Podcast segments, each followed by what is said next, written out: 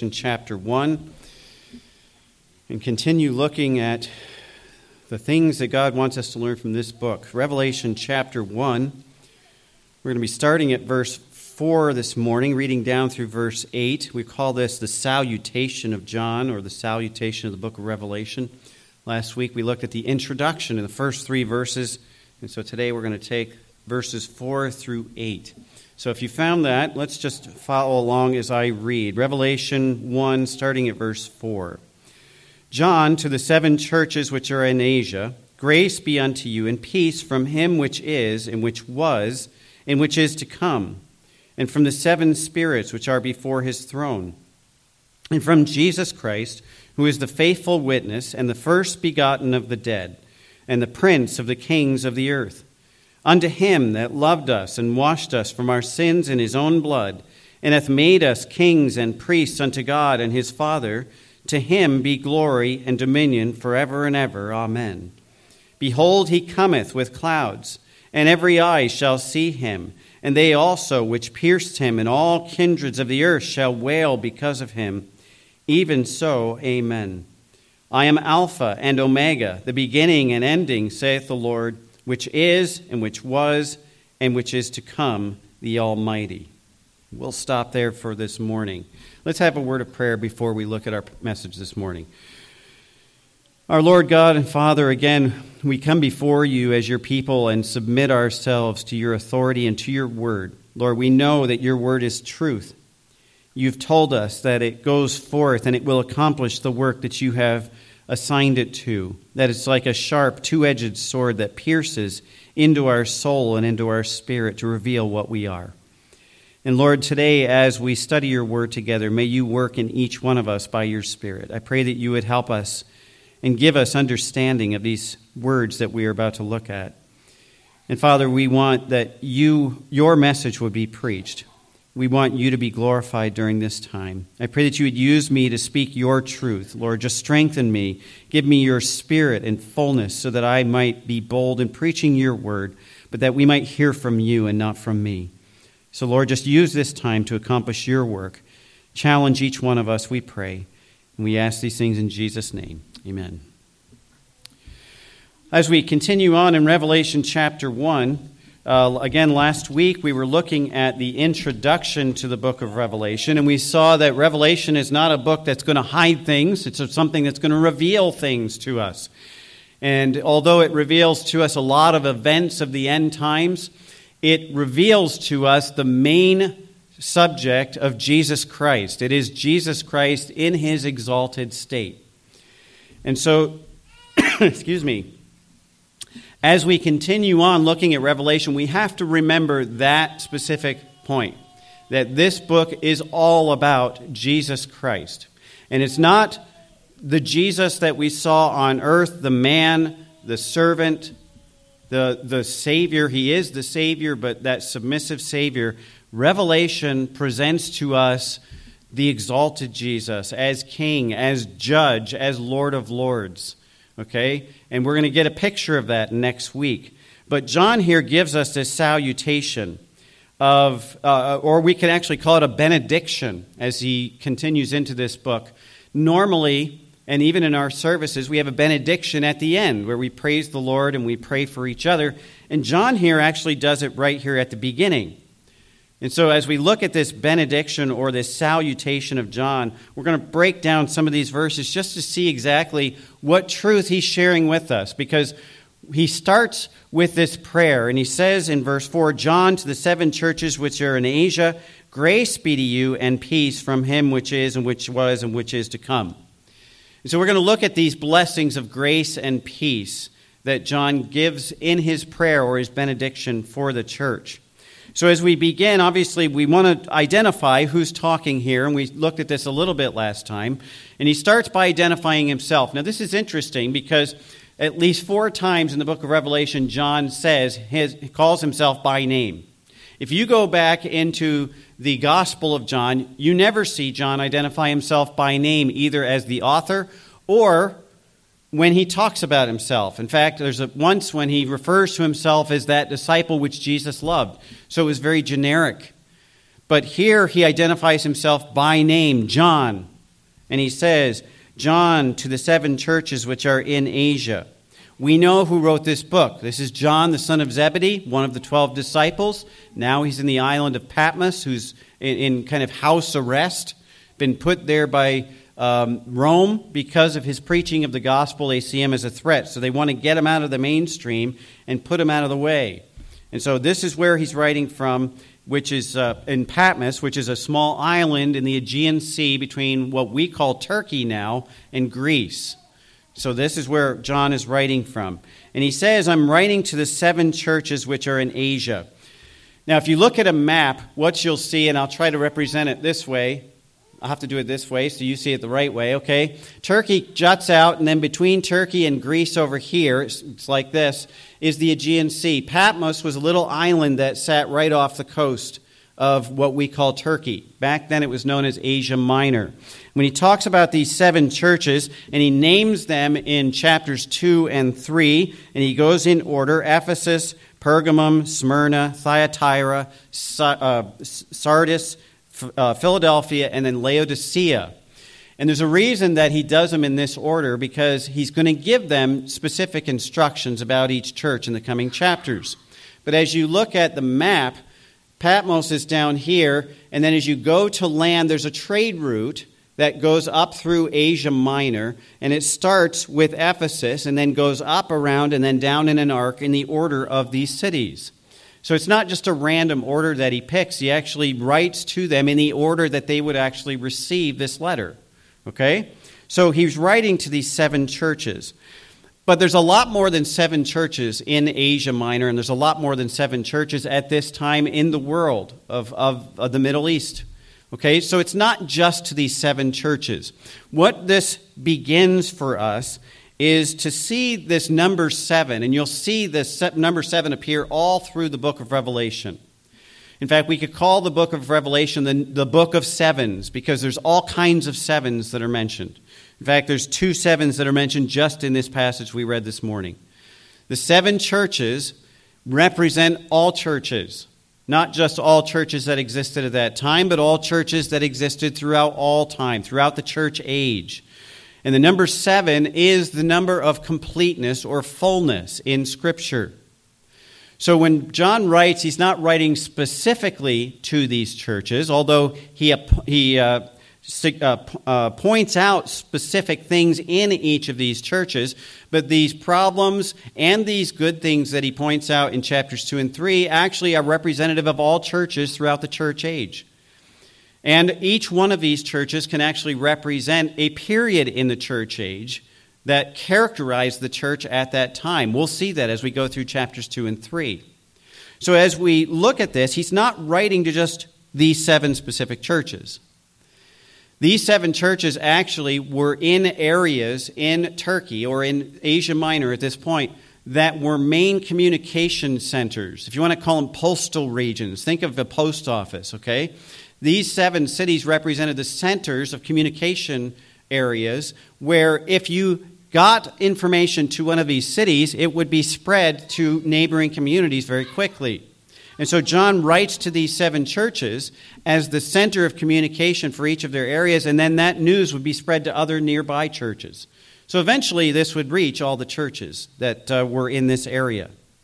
So when he talks about the seven churches, this is what he's talking about. This is not a letter to the specific seven churches, it's to all of us, to all churches throughout the church age. And as he begins this benediction or this salutation, he says, Grace be unto you and peace now, remember back in verse 3, jump back to verse 3 again, and we talked about in the introduction this is the only book in the Bible that gives us a blessing to those who will read and will hear and will seek those things that are written in, or keep those things that are written in it. Here are two of those blessings. He says, Grace and peace be to you. So Paul or, or John is introducing this book with there's a blessing attached to it. Now, right away, I'm going to start praying that you receive some of these blessings. And the blessings start with grace and peace.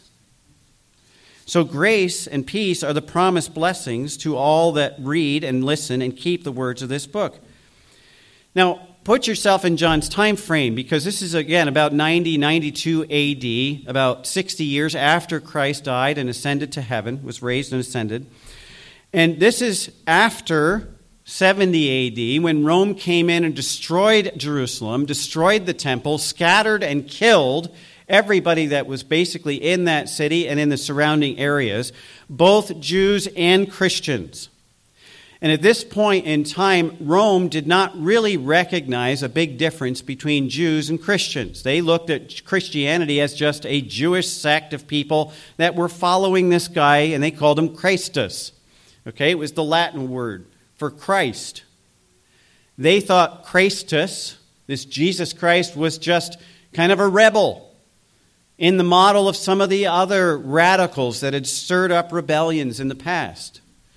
And so this group of Christians was just another sect of Jews that was trying to kind of go their own way, and eventually they would start fighting and start to defect from the Roman government. And so they were trying to put them down. But it was the Jewish people as a whole that the Jews were, or that the Romans were focused on here.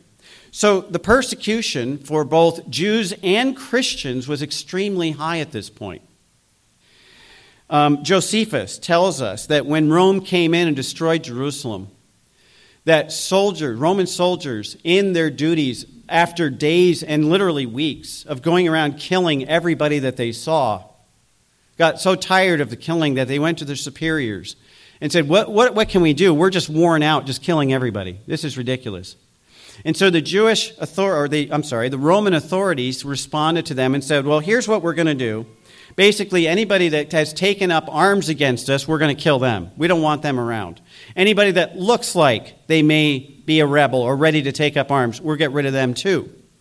He said if there's people that have not been engaged in these rebellions, you know, strong women or men that are middle aged or whatever, we'll capture them. We'll sell them into slavery. We'll make some money off of this. The elderly, the weak, the sickly, just kill them because there's no use for them younger children, and from about 10 up to about 18, we'll keep them and we'll retrain them. We'll bring them back to Rome and as slaves and servants of the, of the empire, and we'll basically re, um, we'll brainwash them or retrain them to become Romans. And so they can serve the Roman Empire. Okay, so this alleviated some of the Roman soldiers' responsibility to kill everybody. But you can see, I mean, if, if our congregation was part of this time frame, how much in danger many of us would be. All of us would be. And so John is writing to churches who are undergoing this amount of persecution in the Roman Empire at this time. And he starts this letter by saying, Grace and peace be to you. This was not a peaceful time.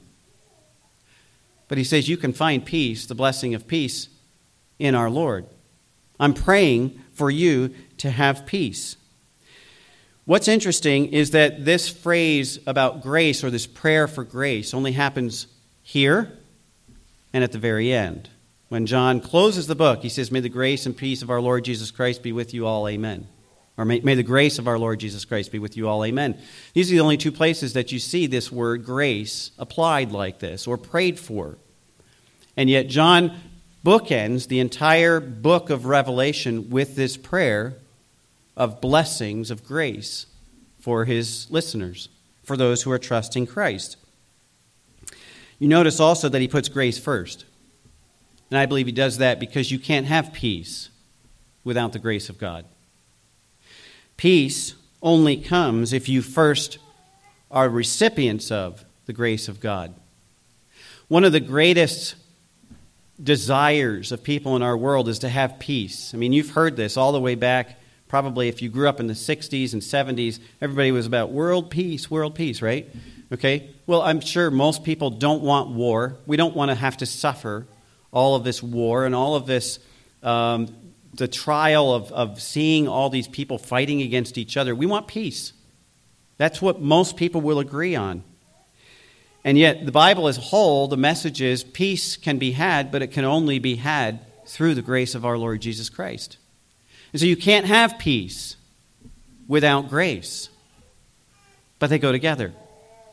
You must have God's grace, you must receive God's grace before you can have peace. And it doesn't depend on your circumstances. These people were suffering, they were being killed, they were being persecuted. And John still says, You can find peace through the grace of our Lord. So he prays for them that they would receive these blessings of grace and peace that only come from God. And then he says, here's the origin of this grace and peace. Here's where you're going to find it or where it's going to come from. He says, Grace and peace be unto you, or grace be unto you, and peace from him which is, which is, which was, and which is to come, and from the seven spirits which are before his throne, and from Jesus Christ, who is the faithful witness, the first begotten of the dead, and the prince of the kings of the earth. Grace and peace come from God alone. And here, John makes sure everybody understands that when he talks about grace and peace coming from God, it's from all three persons of the Godhead. It's what we would call a, a Trinitarian prayer, a reference to the triune God. And he starts and he says, The grace first comes from God the Father. He says, From him who was and is and is to come. Now, you look at that phrase that he uses here from him which is, and which was, and which is to come, and that encompasses all time. Now, there's only one that we know that was before time, that exists during time, that will exist into the future of time. In fact, God exists outside of time, time exists in him. And so, John refers to God the Father here, and he says, the eternal one. If you go back and remember Moses, when God came to Moses and he was out in the desert, the burning bush, and Moses says, what, What's going on here? You know, who is this? Who do I tell the people that I've seen? And God says, You tell them, I am that I am sent you. I am. It was that name Jehovah, Yahweh, the self existent one. And so that's what John is referring to here when he says the one who was, or one who is and was and is to come. It's that one who's existed through eternity, God the Father. Now, we, some people will say, well, no, because it uses this phrase again, and so it has to be referring to Jesus Christ. I would have to disagree because here he's talking about the Father. In the middle, he talks about the Holy Spirit, obviously, and then he names Jesus Christ specifically at the end. So he's incorporating all three entities and all three persons of the Trinity here. And he says, from him who was and is, or from is, who what is and was and is to come. And this grace and peace can only come from God the Father. Now, James chapter 1, verse 17 tells us that every good gift and every perfect gift is from above and cometh down from the Father of lights, with whom there is no variableness, neither shadow of turning. And so, this blessing of grace and peace as it comes from God can only come to those people who, number one, believe that He is, as Hebrews 6 tells us. We must believe that He is, and that He is a rewarder of them that diligently seek Him.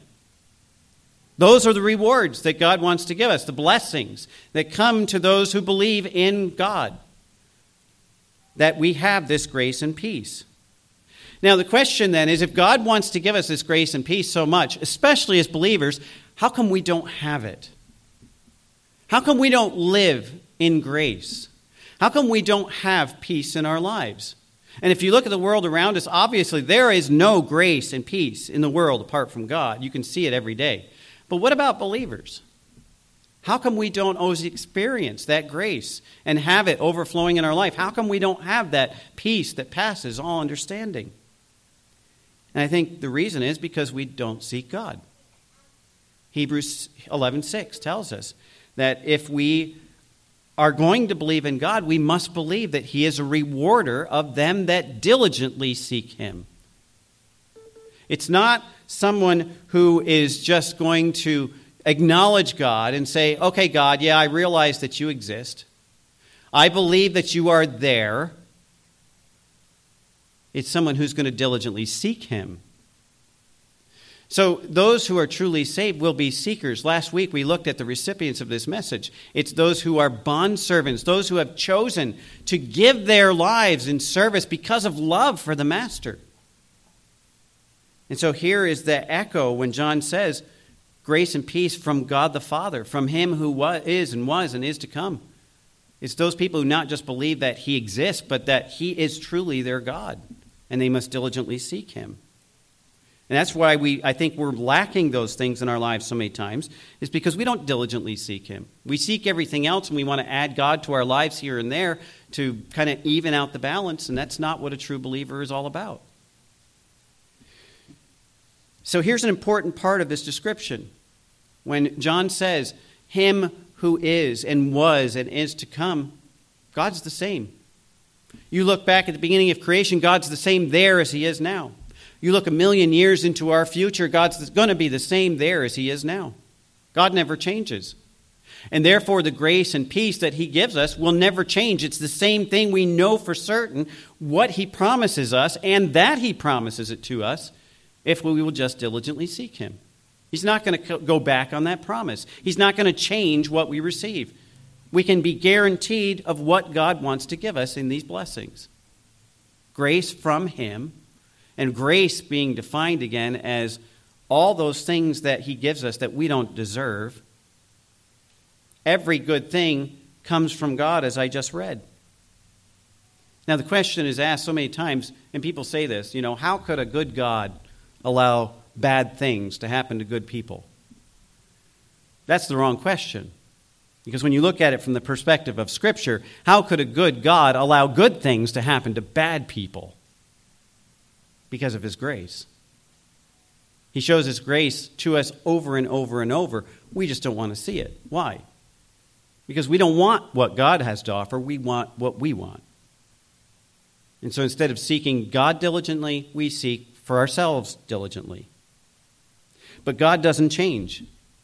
His grace and peace are going to be the same for us, they're always available. We just don't avail ourselves of them because we don't seek God the way we should. So God's grace will always be the same. The peace that He offers will always be available to those who trust Him and seek Him diligently with their lives. So there's the Father. And then in the next phrase, in verse 4, he goes on and he says, and, um, and from the seven spirits which are before his throne. Now, that's an interesting phrase because, as far as I know, as far as I've studied, there's God the Father, God the Son, and God the Holy Spirit. There's only one Holy Spirit, right? And yet, here John says, from the seven spirits. So, what seven spirits is he talking about here? Well, here again, we have this number seven that you'll see pop up all through Revelation. Seven is the number of completion or fullness.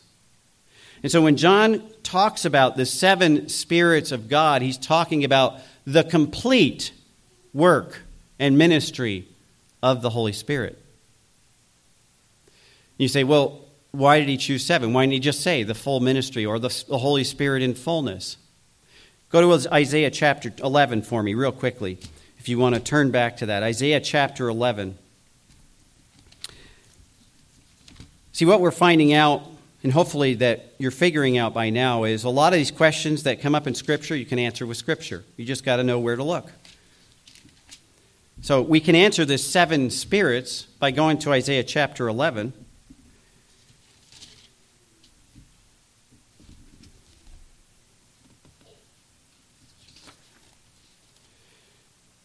And verse 2. Isaiah, I'm in Isaiah chapter 10, that's why it didn't look right. Isaiah chapter 11, verse 2, and it says, And the Spirit of the Lord shall rest upon him. This is a prophetic passage talking about Christ. And the Spirit of the Lord shall rest upon him, the Spirit of wisdom and understanding, the Spirit of counsel and might, the Spirit of knowledge and of the fear of the Lord. Now, how many spirits did he just mention there? Spirit of the Lord is one. The spirit of wisdom is two. The spirit of understanding is three. The spirit of counsel is four. The spirit of might is five. The spirit of knowledge is six. And the spirit of the fear of the Lord is seven. The full ministry of the Holy Spirit. So when we see this phrase in Revelation, when it talks about the seven spirits, it's talking about the fullness of the Holy Spirit in his ministry to us. It's the number of completion. Now, you'll see this phrase, the seven spirits of God, all through Revelation. It happens in Revelation chapter 3, verse 5. These things saith he that hath the seven spirits of God. Revelation chapter 4, verse 5. And out of the throne proceeded lightnings and thunderings and voices, and there were seven lamps of fire burning before the throne, which are the seven spirits of God. Revelation chapter 5, verse 6. And I beheld, and lo, in the midst of the throne and of the four beasts, and in the midst of the elders, stood a lamb as it had been slain, having seven horns and seven eyes, which are the seven spirits of God sent forth into all the earth. So when we see seven spirits, we're not talking about seven different spirits. We're talking about the fullness of the Holy Spirit. It is the Spirit of God represented by this number of completion. In fact, in Zechariah chapter 4, Zechariah the prophet has a vision of a lampstand. You've seen the Jewish menorah with the seven arms that come out of the lamp. Okay, and then there's seven lights at each top. Zechariah has this vision of a giant lampstand like this, and on top of it, there's this bowl of oil. And then there's pipes that come out from that bowl to each one of those lights, and none of them ever go out. And Zechariah turns to the angel that's given him this vision. He says, I don't understand this. And then, in explanation of that lampstand with the seven lights, the angel says a verse which you probably recognize. He says, Then answered and spake unto me, saying, This is the word of the Lord unto Zerubbabel, saying, Not by might, nor by power, but by my spirit, saith the Lord. That was the explanation of that seven armed light. The power of the Spirit of God that will never cease. And so when we see the seven spirits, he's talking about the Holy Spirit. And he says grace and peace come from the Father, but they also come through the Holy Spirit. That's part of the Spirit's ministry in our lives is to give us grace and peace as we trust in him. The Spirit teaches us, He comforts us, He convicts us, He leads us, He exhorts us, He seals us, and He gives us this grace and peace. And so God's grace is made known to us through the ministry of God's Spirit in our lives. Again, the question why don't we experience grace and peace all the time like we should as Christians? Do we listen to and submit ourselves to the Spirit of God all the time? No. We choose our own way, we choose our own terms. We want things for ourselves. And when we do that, we're basically saying, God, I'm going to put you over here for a minute because I got some things I want to do. And it's at those kind times in our lives when we don't have grace and peace because we don't have the Spirit ruling, or we're not filled with Him at that point. So it's not just at salvation that peace becomes the pattern of the believer's life. When we live understanding the ministry of Holy Spirit to us, submitting to His work in us, that grace and peace becomes so much more prevalent. That becomes the pattern of the Christian life. Now, on this earth, it's never going to be perfect, but we can continue to grow in grace and peace as we trust the Lord and as we submit to His Spirit. So, the Holy Spirit's ministry within our lives brings both grace and peace from God. And then he goes on, he says, and from Jesus Christ. Here's the third person of the Trinity. And he goes on and he actually describes Jesus Christ over the next couple of verses in much more detail than he did for either the Father or the Son. Why? Well, we just said, what is this book about? Jesus Christ. John is being revealed in this vision from God, Jesus Christ, the exalted Savior. And so he gives all of this, this more detail about Jesus Christ when he says at the end of verse 2 and from Jesus, I'm sorry, at the end of verse 4, beginning of verse 5, I'm sorry, I've got my verses mixed up here. From the beginning of verse 5, he says, and from Jesus Christ. And then he goes on through the rest of verse 5 and verse 6 and verse 7 and verse 8 talking about the Lord Jesus Christ. But what does he say? The first phrase he says, and from Jesus Christ, who is the faithful witness. See, Christ is God's appointed witness to mankind to testify of God's truth and God's goodness and God's grace and the peace that comes by believing in him. He's the faithful witness to these things. And not only did he tell it and teach it, but he lived it. And now he gives it as well. So, as a faithful witness, we can be sure that every word that Jesus spoke is absolutely true. He never said anything that was misleading or wrong, so we can trust absolutely 100% every word that Jesus spoke is absolutely true. He's the faithful witness. His testimony about himself, his testimony about the Father, his testimony about the Holy Spirit, his testimony about the blessings that come in following him, his testimony about what's going to happen in suffering and persecution to those who follow him. All of it is absolutely true. So he is the faithful witness. And then he uses this phrase, the first begotten of the dead. Now, if we look back, even in just the Bible, Jesus actually wasn't the first one to be raised from the dead. If you go back into the Old Testament, Elijah raised a widow's son. There's many people who were raised from the dead. Before Jesus died, he raised Lazarus from the dead. So he's not the first, but he doesn't say the first from the dead. He says the first begotten from the dead. It carries a more significance to it. He's basically saying Jesus being raised from the dead, that was the most important one. That was the one that meant something more than just somebody coming back to life. And so we know from this phrase number one, Jesus did die a physical death. And in a sense, he died a spiritual death in that he took our sin, carried it upon himself, and was separated from God for a short time. On the cross, remember, he said, My God, my God, why hast thou forsaken me? So he's, he's experienced the death that we should have had. So we know that's true just from this phrase. But it's his resurrection that's the key to coming back to life, to having everlasting life. Is Lazarus still alive walking on the earth? He's dead, physically. Okay, Jesus raised him from the dead, but he died again. Every other person that was raised from the dead died again physically, except Jesus Christ. When he came back to life, that was it. He will not die again. So he will never experience death again. And that's the model that he has for us as believers. We will never again have to experience death, either physical or spiritual, because Jesus has life in him. So Christ, or, uh, John calls him the first begotten of the dead. Paul says this same thing in 1 Corinthians 15, verse 20. He says, But now is Christ risen from the dead and become the firstfruits of them that slept. The firstfruits, the first of the harvest. Now, I explained this, I think, in Bible study. Or maybe we explained it here. I think I did in church. The first fruits was that harvest where they would go and pick the first ripe grain and they would test it to see the quality of the whole crop. And if that grain was good, that very first harvest pickings of it, then the rest of it would be a good crop. And so Christ is that sampling, if you will, of what we all are going to experience at the resurrection. He's the first fruits of the dead, or the first begotten of the dead. And John uses this third phrase. He says, the prince of the kings of the earth. Later in this book, John calls him the king of kings and lord of lords. And this has to do with his absolute authority over all earthly kingdoms. He is the king of kings and lord of lords and he will rule over all rulers on this earth.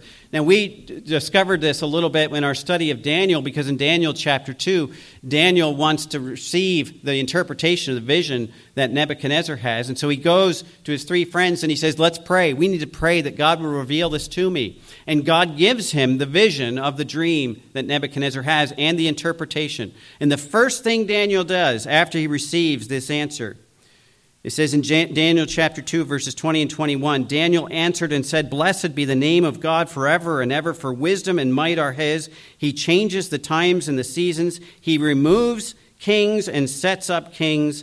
He gives wisdom unto the wise and knowledge to them that know understanding. Daniel understood that leadership, all rulers on this earth, are basically ordained and set in place by God and taken out by God. In fact, when he goes to Nebuchadnezzar and he explains the dream, he says, You know what? What you've asked is, is impossible for any man, but God who, who rules over this earth, the God who gave you this kingdom, who takes kings and puts them up, and takes kings and sets them down, he's the one who has the answer to this.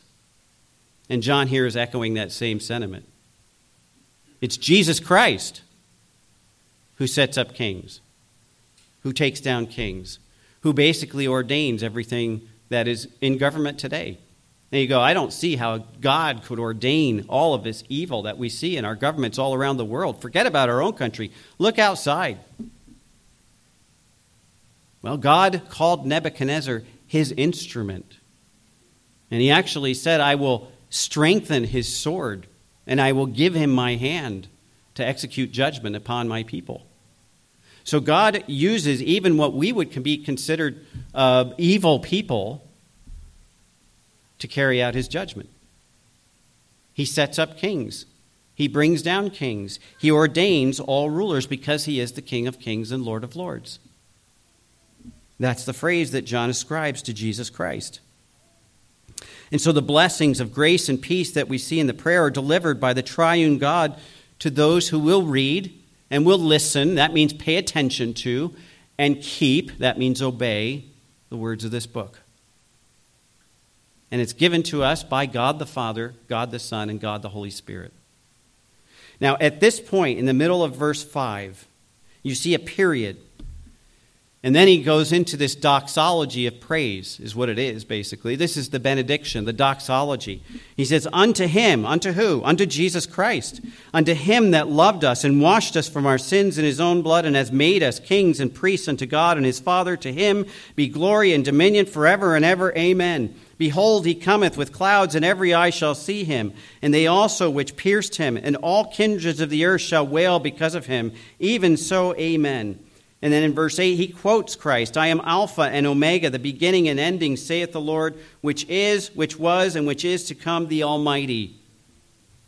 So as he gets done praying this prayer of grace and peace from God the Father, God the Spirit, God the Son to the recipients of this book, he just breaks out in this doxology of praise to the Lord Jesus Christ. Unto him be glory and honor now remember, he starts this doxology. Look at the first phrase unto him that what? Loved us. Unto him that loved us. Keep in perspective who's writing this. Remember it was John the apostle who gave us John 3:16. For God so loved the world. John focuses on the love of Jesus Christ for us. When you go to 1 John, the entire book of 1 John focuses on what true love is and how God loved us first. And because God loved us first, now we can love him back. We love him because he first loved us. That came from this John. John referred to himself, that disciple whom Jesus loved. So the love of God is kind of a huge part of his understanding of the Lord at this point. He saw the love of Jesus Christ probably more clearly than many of the other disciples did in his lifetime. And so he starts with this doxology, says, Unto him that loved us.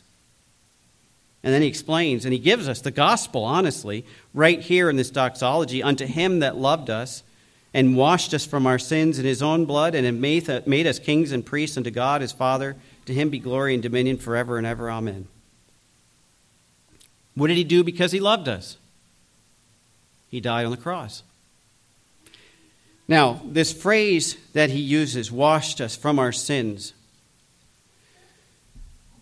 let me give you a little language lesson for just a minute, okay? In the King James, we read the word washed. If you have another version, you probably have the word loosed or freed, okay? And the question may come up why the difference? Why do, why do different translations use different words? Uh, some of it's just for clarity. This one actually has an interesting story behind it, so I'm going to take a minute and share it with you.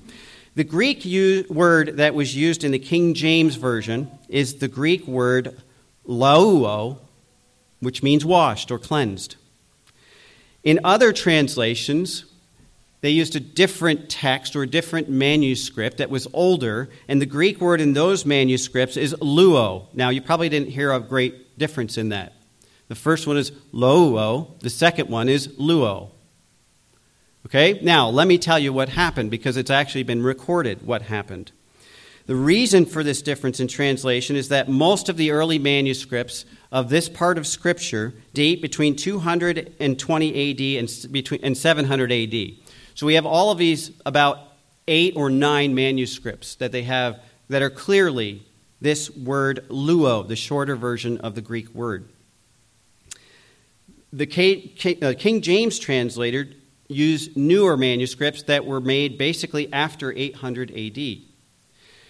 Around 331 AD, here's your history lesson. Constantine basically made Christianity the, the state religion. Okay? So Christianity was now accepted. As part of that, he ordered that 50 copies of the scriptures be made.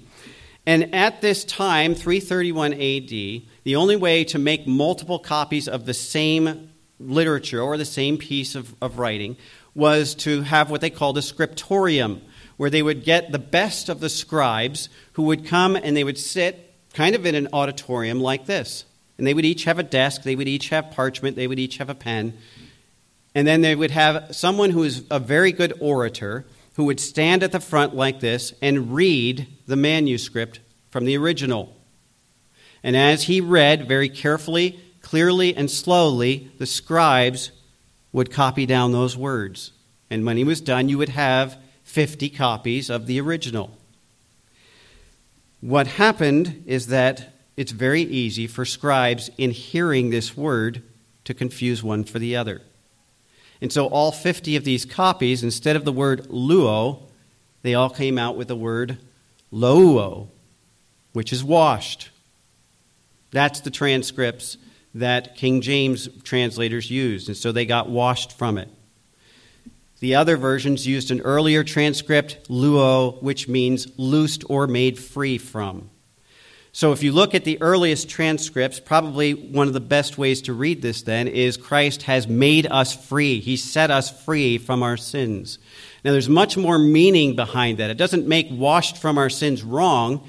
It just has a lot more meaning when you say Christ has freed us from our sins than just Christ has washed us from sins. If you are washed, how many? Um, I won't ask, that might embarrass somebody. Okay? I hope all of you took a shower today or yesterday or sometime in the near past. Okay? Anyway, when you wash, you wash yourself from dirt. Your body becomes clean, hopefully. Okay? Some of my kids took a while for them to understand that was the purpose of a bath or a shower. But anyway, that's the purpose to wash yourself from dirt.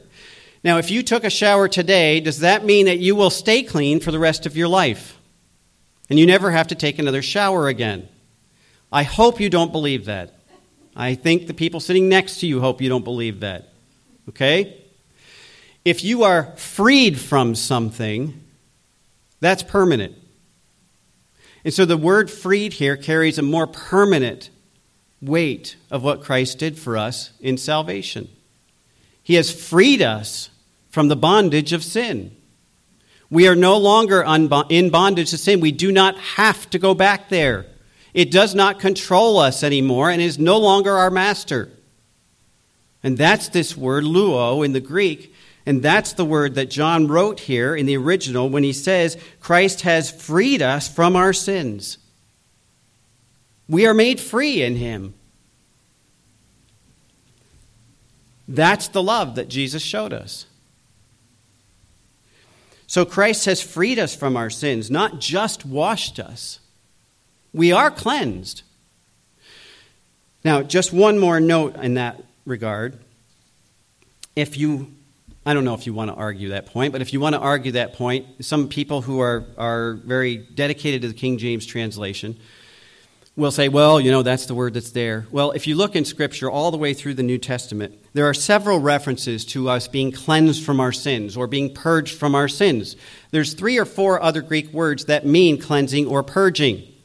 Nowhere else in the New Testament does it use this word, luo, luo, oh, I'm not going to say it right, luou, to talk about being washed it uses all the other words to talk about being cleansed from sin but washed, but never is this word louo used to indicate a washing from sin. It's always, the, the word luo is used several times to say that we are freed from sin. And so I think that that substance, just understanding the difference between being washed and being freed, gives us so much more confidence in what God has done for us. And again, it's not a, something that has to be repeated. When God washed us, when Christ washed us or freed us, it was a permanent thing. It doesn't have to be done over again to free us from sin. He goes on and he says, I'm going to try to get through this quickly. He says, He has made us kings and priests unto God and His Father.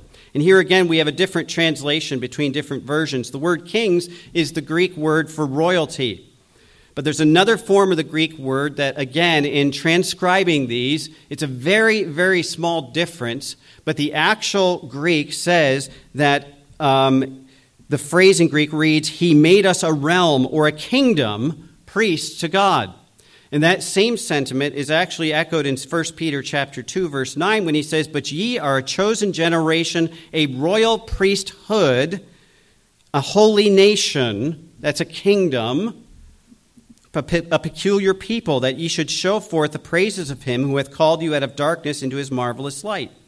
So, what John is saying here is that he has made us a kingdom or a realm of priests to God. Now, if you look at the Old Testament picture of a priest, they were the ones who would intervene for the people in making sacrifices.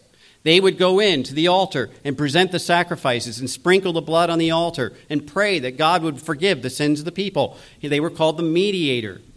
Well, as we get into the New Testament, we see in Timothy that said, Paul says to Timothy, we have one mediator now, the man Christ Jesus. He's the only one we need. He's gone before God and presented all of us who believe in him as righteous. That's his job. And so when Satan comes to God and says, See that person, he sins, Christ literally goes to the Father and says, I've already paid for that in my death on the cross. That's his job as mediator. And in doing that, now he has ripped the veil, literally and figuratively, for our, our, our uh, access into the presence of God. And so um, John says here, just as Peter does, we are made a priesthood. We all now can enter directly into the presence of God because of our mediator and bring our petitions before him and worship him directly.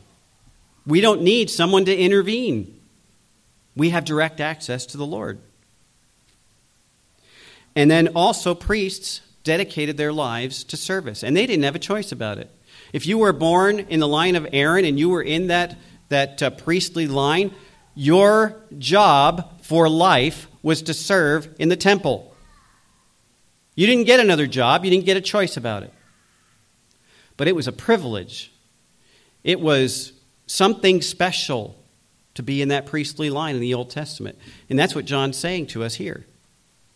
We have the privilege of Christ appointing us as priests, as a priesthood, as the church, to serve him with our lives. We don't have any other purpose but to serve Jesus Christ. And so he says, He has made us a kingdom of priests unto God and the Father. And then he says, To him be glory and dominion forever and ever. Why did Christ do this for us? Why did he love us? Why did he free us from our sins? Why did he put us in this place of direct access with God the Father? For his own glory.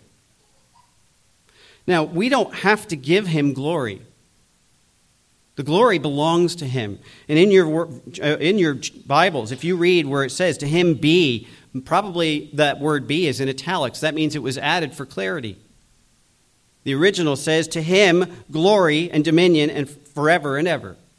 That means it already belongs to him. We don't give it to him. We proclaim his glory. We acknowledge his glory. We should reflect his glory, but we can't give God the glory. It already belongs to him. And dominion, that's his authority. Where does he get his authority? From the fact that he is God.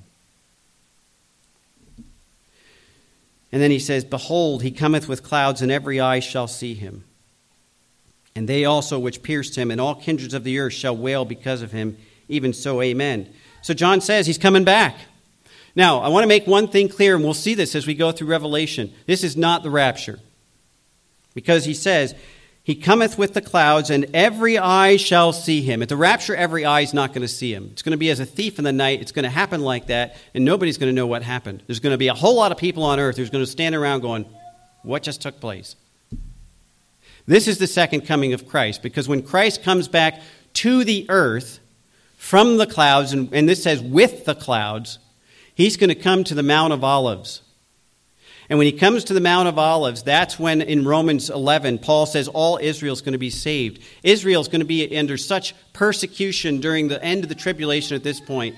The Antichrist and his armies are going to be on a, a uh, mission to destroy all Jews, period, and all Christians. And the Jews are all going to be holed up and trying to hide. And they're finally going to call out to God and said, Please send the Messiah now. And when Jesus Christ comes back, they're going to recognize him.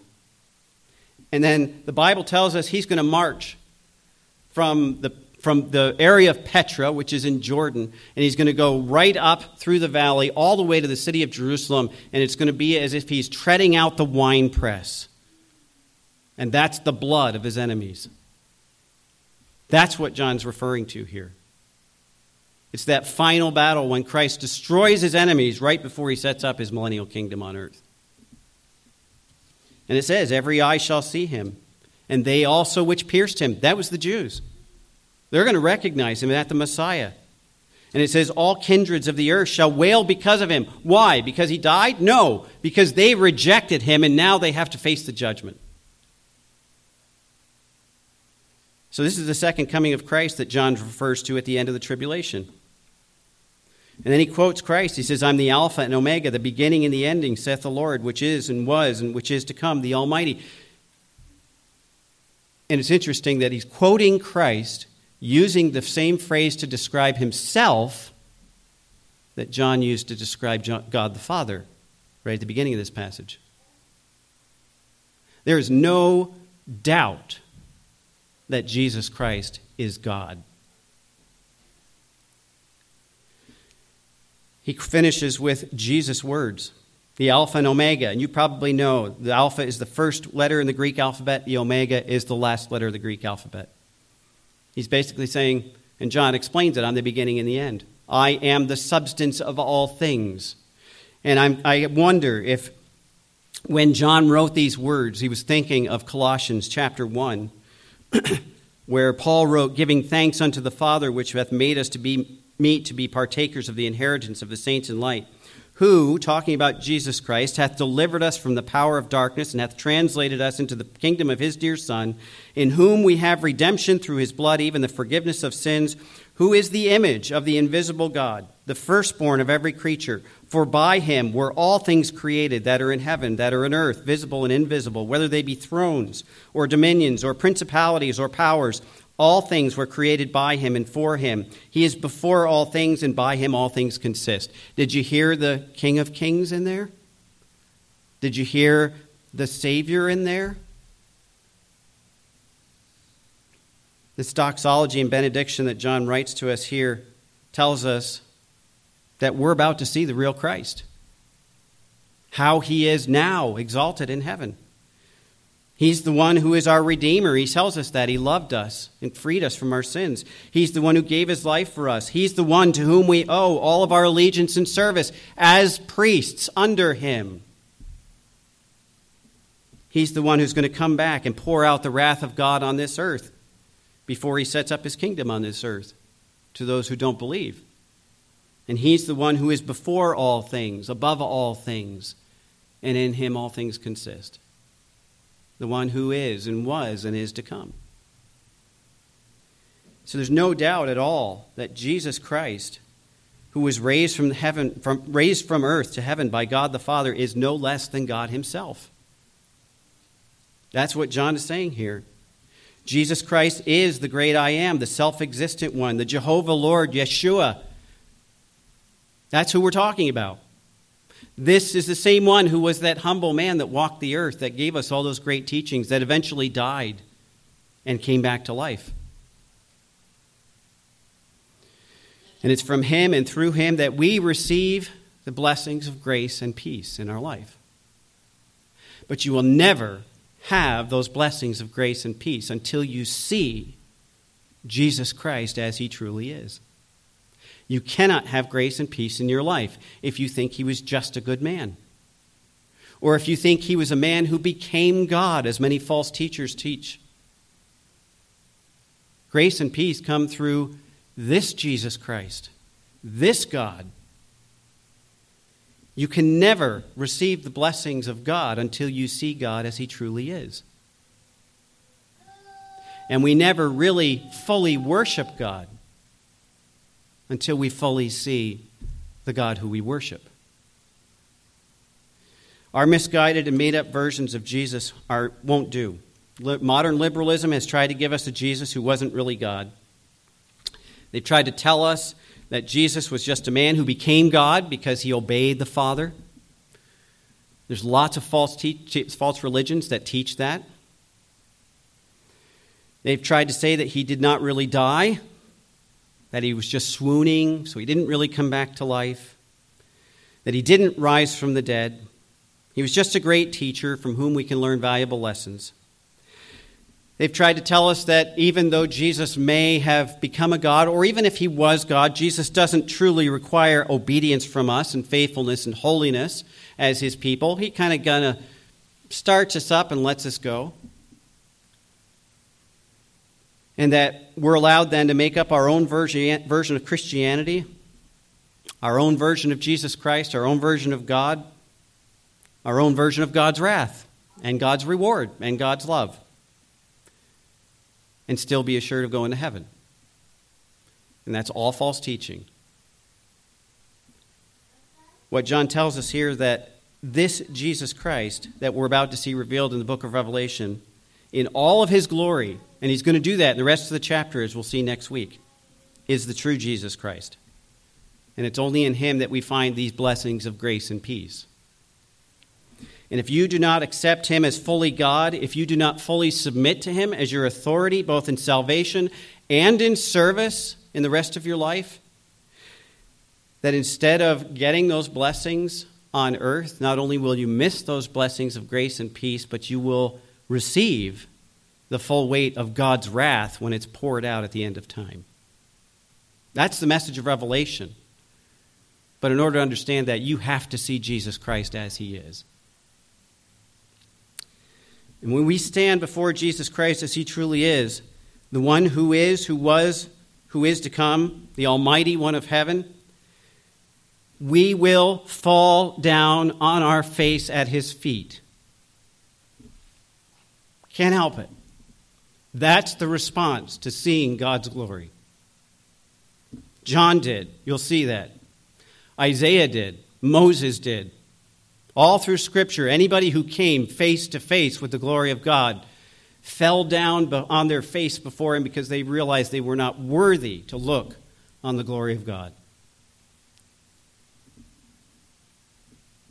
That's when we will truly worship God in fullness. This is just a picture of that to get us ready. You can't treat Jesus Christ as just another man or even a lesser version of God. He's the real deal. God in flesh. He was on this earth. The Lord Jesus Christ, exalted Savior now in heaven. Our mediator. And we must always worship him as such, starting right here, right now. We can't look at him any other way. We can't worship him any other way. and that's the Jesus that John is going to share with us the rest of this book. And next week is the beginning of that revealing as John sees Christ in his exalted state. But it challenges us. What is our vision of Jesus Christ? What have we tried to make him so that our lives can be what we want them to be? And is that, be, that the reason why we miss the grace and peace of our Lord? Because we're not really seeking out grace and peace. We just want what we want on our own terms. Let's have a word of prayer. Lord Father, we thank you that you are the God of heaven. We thank you that you've given your Son, Jesus Christ, not only as our Savior, but as our King, as our Lord. And we pray to you as the Almighty Father As we read this morning, the one who was and is and who is to come. And we ask that you would give us that blessing of grace and peace as we diligently seek you, that you would bestow it upon us through your Spirit and through your Son, Jesus Christ.